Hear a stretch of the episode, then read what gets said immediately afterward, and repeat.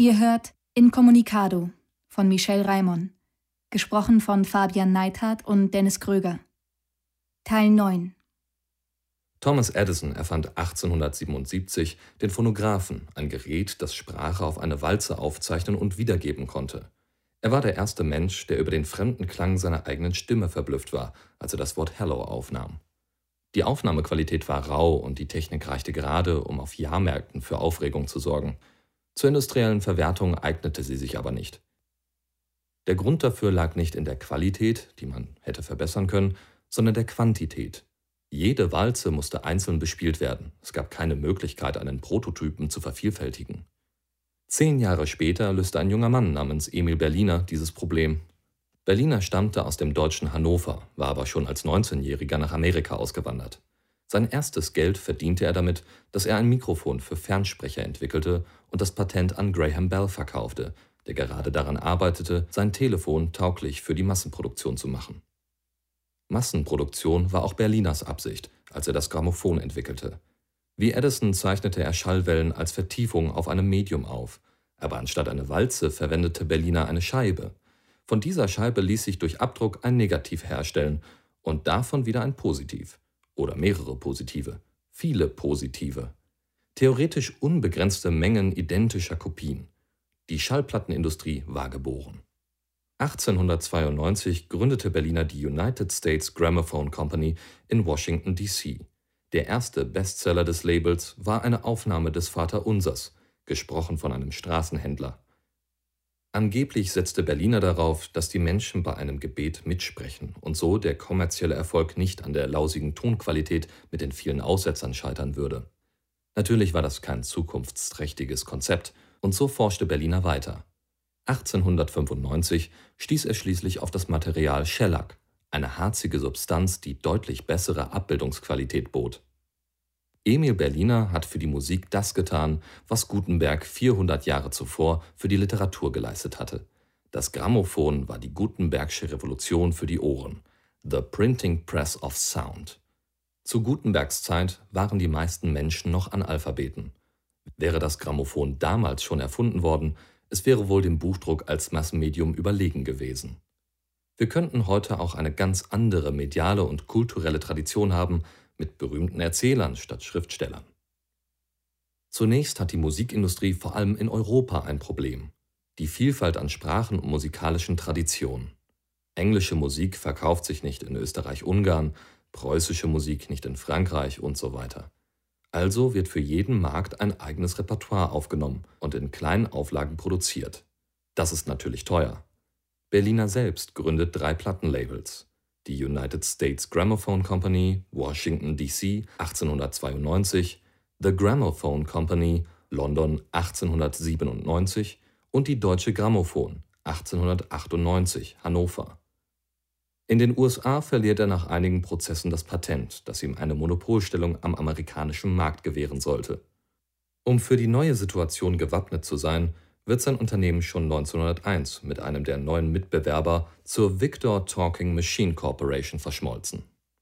Es ist der erste Merger der Musikindustrie. Es dauert nicht lange, bis die Plattenindustrie erstmals ihr Potenzial, Musik zum weltweiten Massenprodukt zu machen, unter Beweis stellt. Enrico Caruso ein junger Tenor der Mailänder Skala, begeistert 1902 Berliners europäischen Talentscout. Als dieser ihm einen Plattenvertrag anbietet, verlangt Caruso ein stattliches Honorar.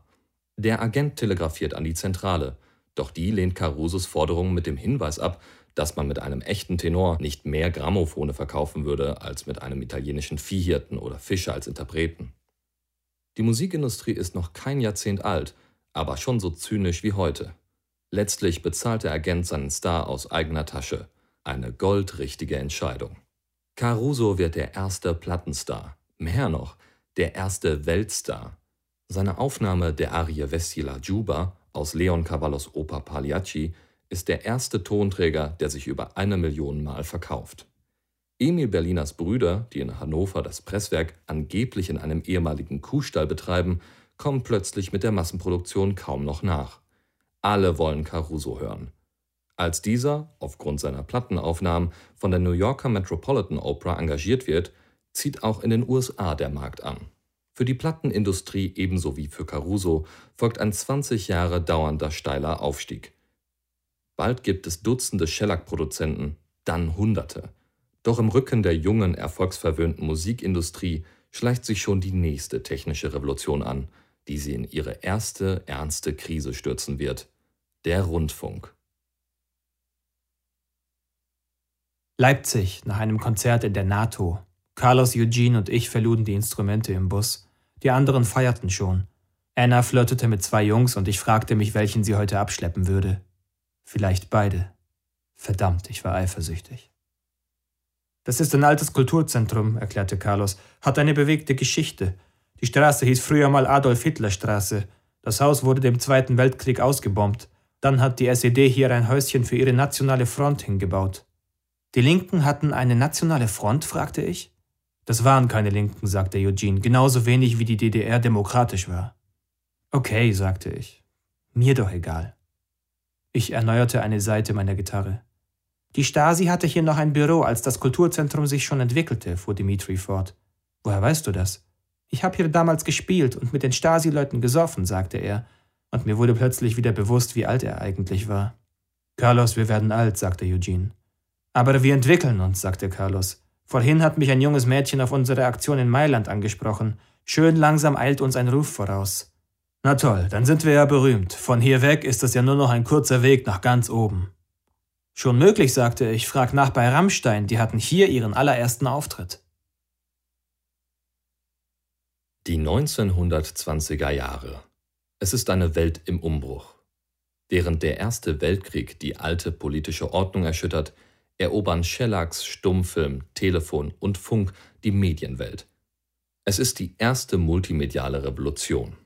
Später nennt der Medientheoretiker Marshall McLuhan diesen Umbruch das Ende der Gutenberg-Galaxis, die in etwa von 1500 bis 1900 existiert hatte.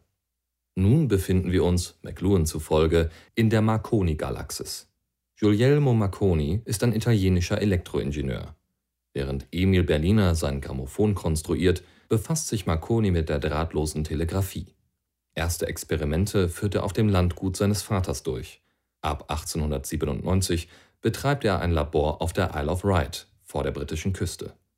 1899 gelingt ihm eine Funkverbindung über den Ärmelkanal, 1901 sogar über den Atlantik nach Cape Cod. Die Kriegsmarine übernimmt daraufhin sein System. Auch in den nächsten beiden Jahrzehnten, während Enrico Caruso die Wohnzimmer erobert, interessieren sich vor allem Militärs und die Schifffahrt für die drahtlose Übertragung. Beide benötigen Systeme, mit denen man senden und empfangen kann. Marconis Unternehmen baut für diese Zielgruppe das größte Funknetz rund um den Nordatlantik und betreibt beinharte Monopolpolitik. Wer ein Funkgerät von einem anderen Hersteller an Bord hat, erhält keinen Zugang zum Netz. Der wohl berühmteste Funkspruch, der je über dieses System ging, war der Notruf der Titanic. Der Luxusliner hatte einen eigenen Marconi Room, wo man Marconi Grumps empfangen oder abschicken konnte. Dieser transatlantische Service existierte seit 1907. Die Idee, daraus ein Empfangssystem für die Masse zu schaffen, entwickelte sich nur langsam, denn zunächst weiß niemand, wie man damit Geld verdienen soll. Im Sommer 1920 beginnt Marconis Firma von der Isle of Wight aus Nachrichten zu versenden. Im Herbst erhält die erste amerikanische Radiostation eine Lizenz. Das Geschäftsmodell erinnert an das von Emil Berliner. Das Programm soll nur dazu dienen, mit dem Verkauf von Radiogeräten Geld zu verdienen. Das geht nicht lange gut und man entwickelt zwei andere unterschiedliche Modelle. In den USA erfindet man den Werbespot als Einnahmequelle. Und in Großbritannien gründet John Reith 1922 die BBC, einen durch Gebühren finanzierten Sender, der von Regierung und Werbekunden unabhängig sein soll. Eine bis heute visionäre Idee für ein neues Medium, für die Reith später in den Adelsstand erhoben wird. Die boomende Musikindustrie ist erschrocken und fragt sich, wer wird noch Shellacks kaufen, wenn es Musik plötzlich überall und kostenlos gibt? Die Antwort lautet fast niemand. Die Umsätze brechen ein und das Desaster übertrifft die schlimmsten Erwartungen.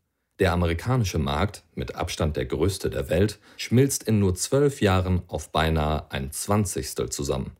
Die Branche ist de facto tot. Doch während die Plattenfirmen zusammenbrechen, wachsen die Radionetzwerke zu großen Konzernen heran, allen voran RCA und CBS. Kurz nach dem Ersten Weltkrieg übernehmen AT&T und General Electric die Infrastruktur von American Marconi und gründen die Radio Corporation of America, RCA.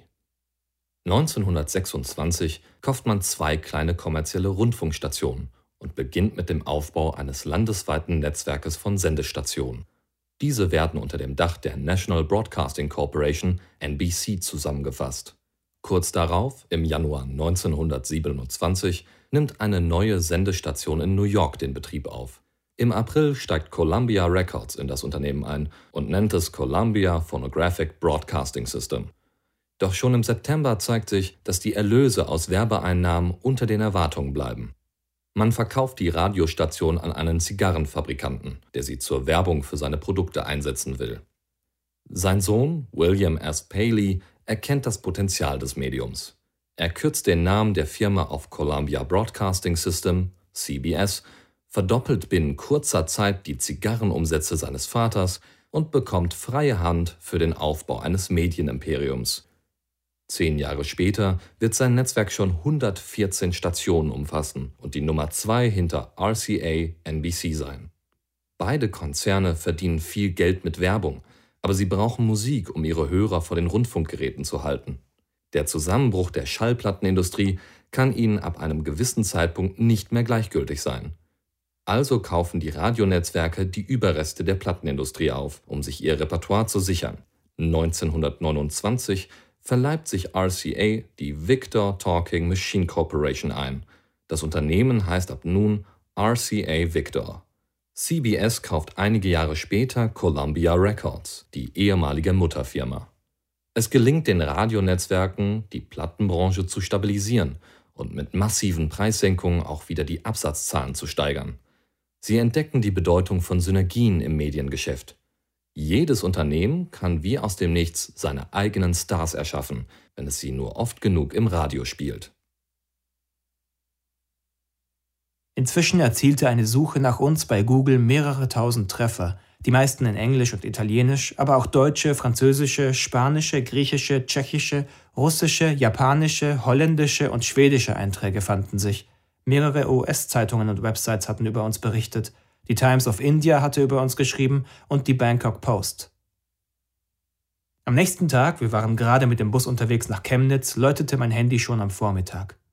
Dran war ein gewisser Felix, Redakteur MTV Deutschland. Man hätte gerade Redaktionssitzung gehabt und beschlossen, uns für morgen live ins Studio zu einer Talkshow einzuladen. Einfach so. Klar machen wir das, sagte ich.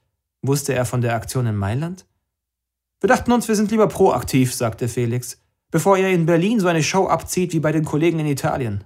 Ihr habt ja morgen ohnehin euren Konzerttermin in Berlin, nicht wahr? Äh, ja, stammelte ich. Dann notierte ich seinen Namen, Telefonnummer, Adresse und fragte noch, wann sollen wir bei euch sein? 40 Minuten vor der Sendung, das reicht für ein kurzes Vorgespräch und die Maske. Okay. Okay, bis die Tage, sagte Felix. Tschüss, sagte ich und freute mich schon darauf, es Anna zu erzählen.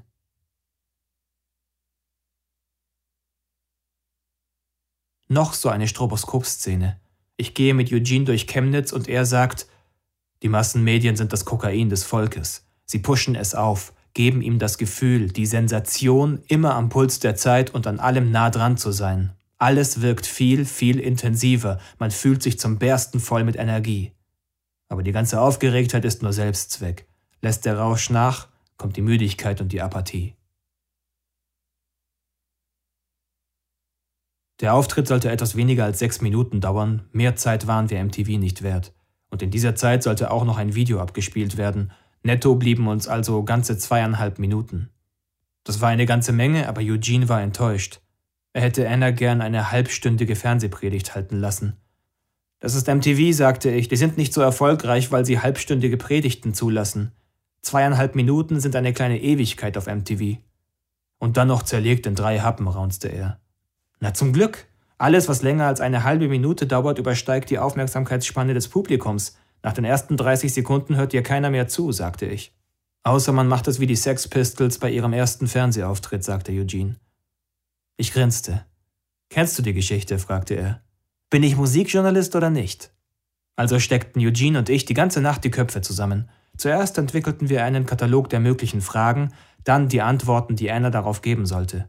Wir feilten und schliffen bis zum Morgengrauen, dann weckten wir Anna und probten mit ihr, bis es Zeit war, nach Berlin zu fahren. Im Bus ließen wir sie alleine, sie sollte entspannt und ruhig wirken. Wir waren eine halbe Stunde zu früh in den MTV-Studios. Eine Sekretärin brachte uns in einen Warteraum mit bunten Sofas, ein paar Minuten später kam Joe. Er sagte, wir haben eine Überraschung vorbereitet. Ich dachte, wir auch. Tim Renner. Kinder, der Tod ist gar nicht so schlimm. Am Pop fasziniert mich, dass diese Kultur am souveränsten mit der Beziehung zum Kapital umgeht. Klar, die Geschichte der Kunst ist immer auch eine Geschichte von finanziellen Abhängigkeiten, aber Pop heißt darüber nicht zu jammern. Die Kunst der Popkultur besteht darin, das Kapital nicht verschämt zu verneinen, keine unbefleckte Empfängnis des Werks vorzugaukeln, sondern sich des Kapitals zu bedienen, mit ihm zu spielen, es sogar ab und an zu verhöhnen. Da Geld keine Seele hat, ist ihm das übrigens völlig egal. Elvis hat bei seinem ersten Fernsehauftritt mit den Hüften gewackelt. Die Sex Pistols haben sich betrunken durchs Studio gepöbelt. Beides war ein Erfolg. Provokation ist wichtig in diesem Geschäft. Darum haben sich ja auch die Beatles mit Jesus verglichen, The Who ihre Instrumente zertrümmert und Dutzende anderer Rockstars irgendwelche unschuldigen Hotelzimmereinrichtungen zerlegt. Meist nicht, ohne das zuvor mit dem Hotelmanagement abzuklären. Wir wollten auch einen Skandal. Aber das ist ja heutzutage nicht so einfach, seufzte Eugene. Ein alter Freund von mir hat einen Reisebericht über Berlin mal so begonnen. Man kann sie noch erkennen, die Zeiten, als Berlin eine Hochburg der Sub- und Protestkultur war. Man sieht die besprühten Hauswände und die ehemaligen Autonomen mit ihren schwarzen Kapuzen, Lederstiefeln und 80er Jahre Punkfrisuren. Aber sie sind still geworden und die Sprühdosen schweigen, weil sich keiner mehr eine leisten kann. Das soll natürlich kein Vorwurf sein. Es gibt ja nichts mehr, gegen das man noch protestieren müsste. Nicht nur nicht in Berlin, sondern nirgends in der gesamten westeuropäischen Welt. Abgesehen von Mord, Raub, Diebstahl, Kindesmissbrauch etc. ist dem Individuum heute praktisch jede Freiheit erlaubt. Man kann sich wie ein Kasperl anziehen und wie ein Idiot aufführen, alles kein Problem. Wenn einer einen Joint raucht, regt sich kaum jemand auf.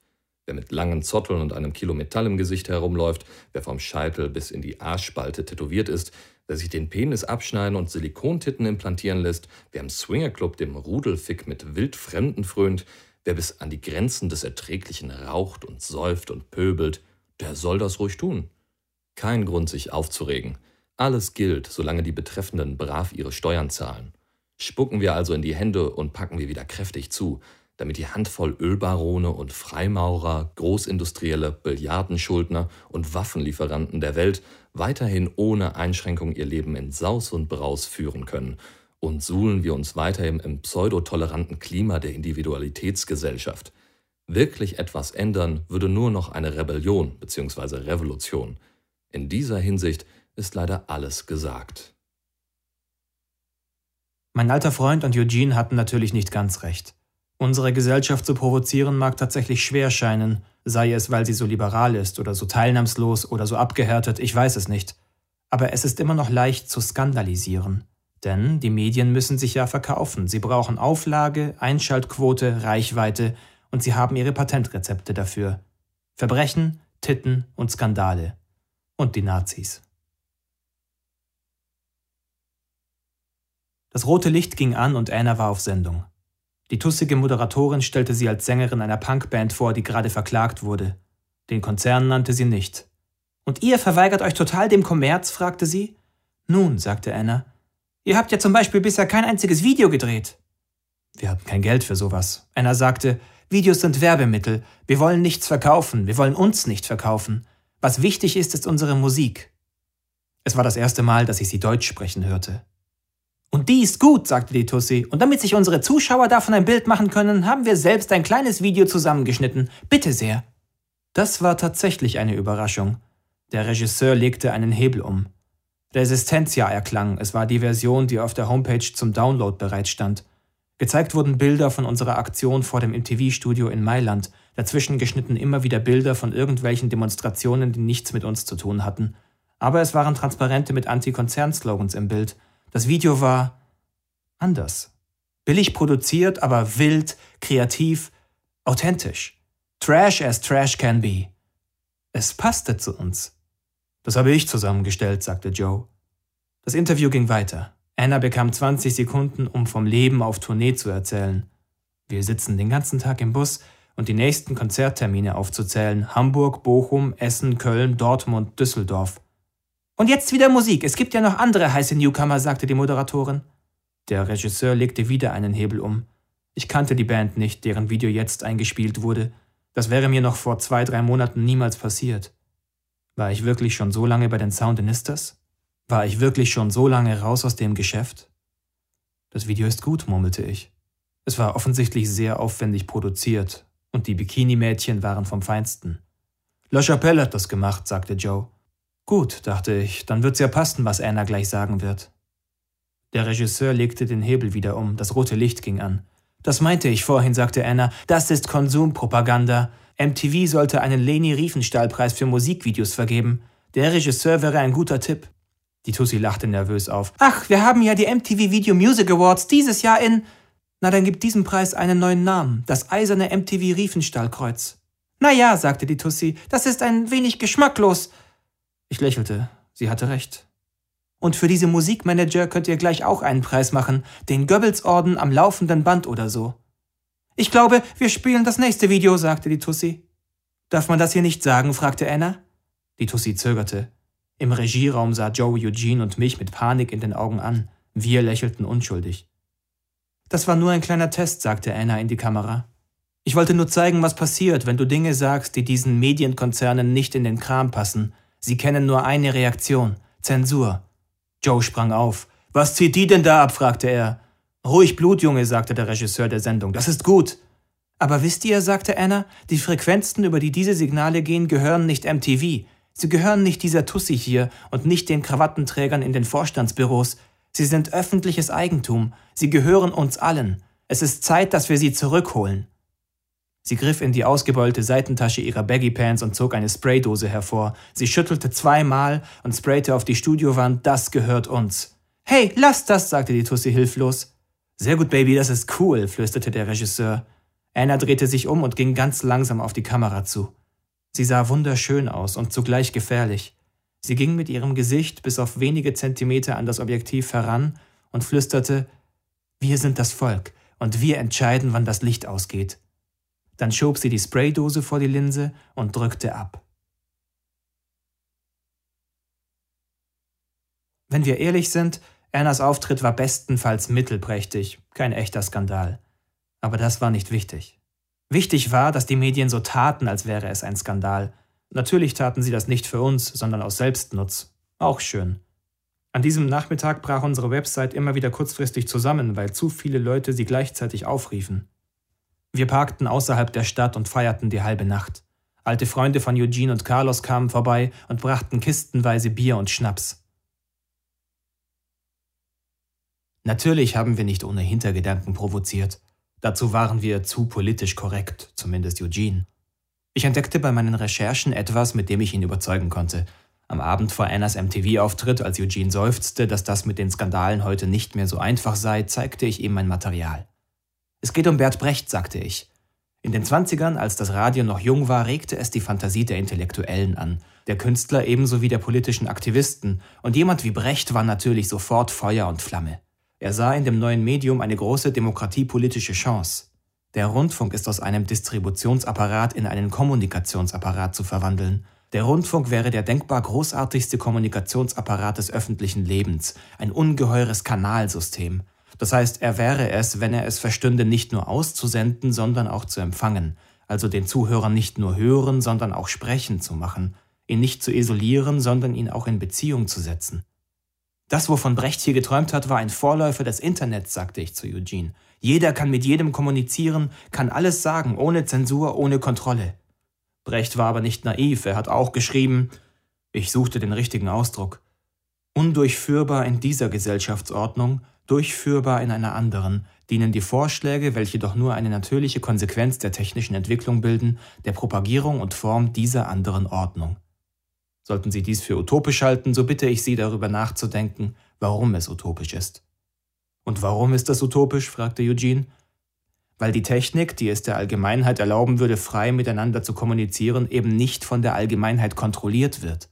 Damals wie heute. Das Radio wurde nie ein freies Medium. Sieh dich um auf der Welt. Überall ist es unter Kontrolle von Regierungen oder Konzernen. Und hin und wieder erlaubt man ein paar kleinen freien Radios, ihr Lokalprogramm zu machen. Ein bisschen Anarchie als Lüftungsventil. Eugene zündete sich eine Zigarette an. Interessant, mach weiter. Brechts Vision des freien Radios wurde nie Wirklichkeit, am wenigsten hier in Deutschland. Du weißt, was die Deutschen stattdessen bekommen haben. Was? Den Volksempfänger, ein kleines billiges Radiogerät, von den Nazis in großen Massen an das ganze Volk verteilt, damit jeder, aber auch wirklich jeder, die Reden des Führers noch daheim in seinen eigenen vier Wänden hören konnte. Das ist daraus geworden.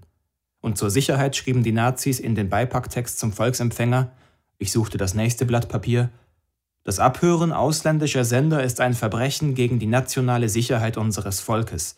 Es wird auf Befehl unseres Führers mit schweren Zuchthausstrafen geahndet. Das wurde aus dem neuen Medium, an das die Intellektuellen so viele Hoffnungen geknüpft hatten. Die Deutschen bekamen Goebbels statt Brecht. Interessantes Romanthema, sagte Eugene. Nicht nur das, sagte ich, es ist auch wichtig für uns. Wenn ich mir überlege, wie viel ich in den letzten Wochen darüber gelesen habe, wie viel Freiheit uns das Internet, der Mobilfunk und all die anderen neuen Technologien bringen werden, dann wird mir plötzlich schlecht. Wer sagt denn, dass es so sein wird? Ist das ein Naturgesetz? Wer sagt, dass wir uns nicht den totalen Kontrollapparat heranzüchten? Das sollten wir auf MTV morgen thematisieren. Nicht die dämliche Klage. Vergiss Max. Hier geht's um mehr. Ist das nicht zu kompliziert? fragte Eugene. Natürlich, im Fernsehen kann es für uns nur um eines gehen. Aufmerksamkeit zu provozieren. Erklären müssen wir das dann in deinem Blog. Ich werde Anna für den Auftritt briefen und du schreibst den theoretischen Unterbau dazu, sagte ich. Lawrence Lessig Code und andere Gesetze des Cyberspace. Die erste Generation der Cyberspace-Bewohner ist von dem unausrottbaren Gedanken beseelt, der Cyberspace lasse sich nicht regulieren. Das heißt, er sei immun gegen staatliche Eingriffe und besitze eine angeborene Resistenz gegen jegliche Regulierung. Das sei die Natur, das Wesen, die Grundbeschaffenheit des Cyberspace. Seinem Wesen nach sei der Cyberspace ein von Lenkung und Kontrolle freier Raum, Natur, Wesen, angeboren, Grundbeschaffenheit, solche Worte sollten in jedem Zusammenhang unser Misstrauen wecken und ganz besonders in diesem. Denn wenn es einen Ort gibt, an dem die Natur keine Rolle spielt, dann ist das der Cyberspace. Hier wird Sein mit Sollen verwechselt. Natürlich ist der Cyberspace so, wie er gerade ist, aber wie er gerade ist, muss er nicht immer sein. Der Cyberspace muss nicht immer und überall eine bestimmte Beschaffenheit haben, es gibt keine Architektur, die das Wesen des Netzes definiert. Was wir das Netz nennen, kann ganz verschiedene Architekturen haben. Und diese Architekturen ermöglichen vielfältige Lebensweisen. Ob das Netz unregulierbar ist, hängt von seiner Architektur ab. Bei manchen Architekturen lässt sich das Verhalten im Netz nur schwer kontrollieren, bei anderen dagegen leicht. Bei manchen lässt es sich nicht durch eine Regulierung von oben kontrollieren, bei anderen dagegen wohl. Das Netz entwickelt sich hinsichtlich seiner Architektur in eine ganz bestimmte Richtung, nämlich von einem unregulierbaren zu einem hochgradig regulierbaren Raum.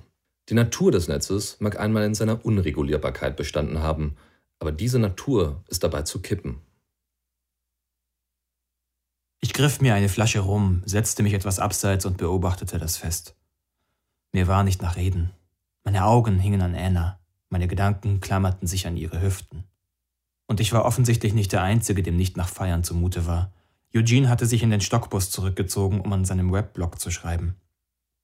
Nach der ersten Flasche holte ich eine zweite und setzte mich auf den Fahrersitz des kleineren Busses. Ich drehte das Radio auf und schob eine Johnny Cash-Kassette rein, dann schloss ich die Augen, machte es mir bequem und nuckelte hin und wieder an der Flasche. Irgendwann, die Kassette lief schon zum x-ten Mal durch, merkte ich, dass ich nicht mehr alleine war. Mein Hemd war aufgeknöpft und jemand küsste meinen Oberkörper, meinen Bauch, spielte mit der Zungenspitze um meinen Nabel und knöpfte dann meine Jeans auf. Ich war zu müde und zu betrunken, um die Augen zu öffnen, den Kopf zu drehen oder gar etwas zu sagen, und nur mit Mühe fand ich mit der Flasche noch einmal zu meinem Mund. Meine Arme waren taub und mein Kopf war schwer, und irgendwie fühlte es sich an, als würde ich durch den Raum schweben, wie auf einer Luftmatratze im Swimmingpool, und ich schmatzte zufrieden und genoss es einfach, ein Rockstar zu sein. Nach dem Zweiten Weltkrieg geht es mit den Massenmedien erst richtig los. Der Farbfilm ist massentauglich, der verbesserte Offset-Druck ermöglicht ein pralles Angebot an billigen Magazinen, das Fernsehen löst das Radio als Leitmedium ab. Das bringt Machtverschiebungen mit sich. CBS kämpft mit NBC, beide kaufen sich in Hollywood ein, gleichzeitig dringen Buch- und Zeitungsverlage in die neuen Medien. Auch die Musikindustrie beginnt neu. Vinyl ersetzt Shellac, HiFi-Sound und 45-minütige Langspielplatten sind nicht weniger als eine Wiedergeburt der Musikindustrie. Es geht wieder aufwärts und als 1950 die erste E-Gitarre Fender Telecaster in die Läden kommt, bricht das Zeitalter des Rock'n'Roll an. Das Zusammenspiel der Industriezweige macht aus Stars Megastars. Der erste heißt Elvis. Elvis Presley ist seit 1953 bei einem unabhängigen, kleinen, aber exquisiten Label namens Sun Records in Memphis unter Vertrag, wie übrigens auch Johnny Cash, Jerry Lee Lewis, B.B. King, Roy Orbison, Howlin' Wolf, Carl Perkins und, und, und. Elvis Talent ist offensichtlich, aber seine Verkaufszahlen sind eher dezent. Anfang 1956 wechselt er zum Großkonzern RCA sein erstes Album präsentiert er in einer landesweiten Fernsehshow, die ihn über Nacht berühmt macht. Sofort wird ihm eine Rolle in einem Spielfilm besorgt, einem Western mit dem Arbeitstitel The Reno Brothers. Elvis singt ein Lied für den Soundtrack ein, das auch auf seinem zweiten Album und als Single-Auskopplung erscheinen soll. Als sich abzeichnet, dass die Single ein Erfolg wird, benennt man den Film kurzerhand um. Love Me Tender. Bevor das Jahr vorbei ist, kennt die halbe Welt den jungen Mann aus Tennessee. Ab nun produziert er wie am Fließband, unterbrochen nur von seinem Armeedienst in Deutschland 1959. Im Jahrzehnt von 1960 bis 69 nimmt er 25 Alben auf und dreht 27 Spielfilme. Dazu kommen Fernsehspecials und Konzerte und stapelweise Berichte über seine Beziehung zu Priscilla in einem neuen Zeitschriftentyp, der Illustrierten. Die Box-Office-Erlöse sinken, Vier Jahre lang hat Elvis keinen Nummer 1 Hit. Er hört mit den Filmen auf, sucht sich einen neuen Produzenten und schafft es 1970 zurück an die Spitze der Charts. In diesem Jahr wirft er sieben Alben auf den Markt, in den nächsten beiden Jahren je fünf und bis 1977 noch weitere 15 Alben. Alles wird wiederverwertet. Live-Mitschnitte, Single-Kompilationen, das Beste aus seinen Soundtracks und das alles noch vor seinem Tod. Es war totenstill, aber ich erwachte, weil es im Wagen bereits kochend heiß war. Mein Körper war schweißnass, meine Haut stank nach dem Rauch von hunderttausend Zigaretten und im Mund hatte ich einen Geschmack, als wäre darin schon vor Tagen ein Iltis verreckt. Irgendwann in der Nacht musste ich mir das Genick gebrochen haben, denn ich schaffte es nicht, den Kopf zu bewegen. Ich stöhnte. Psst, flüsterte sie. Störe die Stille nicht. Ich erschrak und schloss die Augen wieder. Was jetzt? Weißt du, was die wahre Melodie von 433 ist? fragte sie. Wenn du einige Minuten nichts hörst, keinen Laut, absolut gar nichts, wenn also eine absolut perfekte Stille herrscht, dann bemerkst du plötzlich ein ganz leichtes, kaum wahrnehmbares Rauschen, das aus dem Nichts zu kommen scheint, das du dein ganzes Leben lang noch nie bewusst gehört hast und das dir trotzdem augenblicklich vertraut vorkommt. Das ist dein Blut, das durch die Adern in deinen Ohren fließt. Du kennst dieses Geräusch, schon seit dem Mutterleib. Ich habe mal eine Kurzgeschichte gelesen über einen Astronauten, der sein Raumschiff verließ, um es zu reparieren, und bei den Arbeiten hat er sich ein Loch in den Schutzanzug gerissen und die Luft trat aus. Er wollte seiner Frau noch über Funk sagen, dass er sie liebt, aber ohne Luft gibt es keinen Schall, und obwohl er das Mikrofon direkt vor den Lippen hatte und die Kopfhörer am Ohr, konnte er sich nicht verabschieden, und er konnte sie auch nicht hören, als sie ihm sagte, dass sie ihn liebt. Es war eine sehr traurige Geschichte, als der Astronaut starb, war das Letzte, was er hörte, das Pochen seines Blutes im Ohr. Dazu braucht es ja keine Luft, weil der Klang von innen kommt, aus seinem eigenen Körper. Das Geräusch erinnerte ihn an seine Mutter und plötzlich war er glücklich. Der Kreis des Lebens hatte sich geschlossen. Als sein Leichnam geborgen wurde, fand man ihn in gekrümmter Haltung, zusammengerollt, wie ein Embryo, sagte Anna. Und dann sagte sie, Guten Morgen, Sweetheart. Das beste Zitat aus Die Hard, als Bruce Willis am Boden liegt und Hans Gruber fragt, Do you really think you have a chance against us, Mr. Cowboy? Yippee-yeah, motherfucker!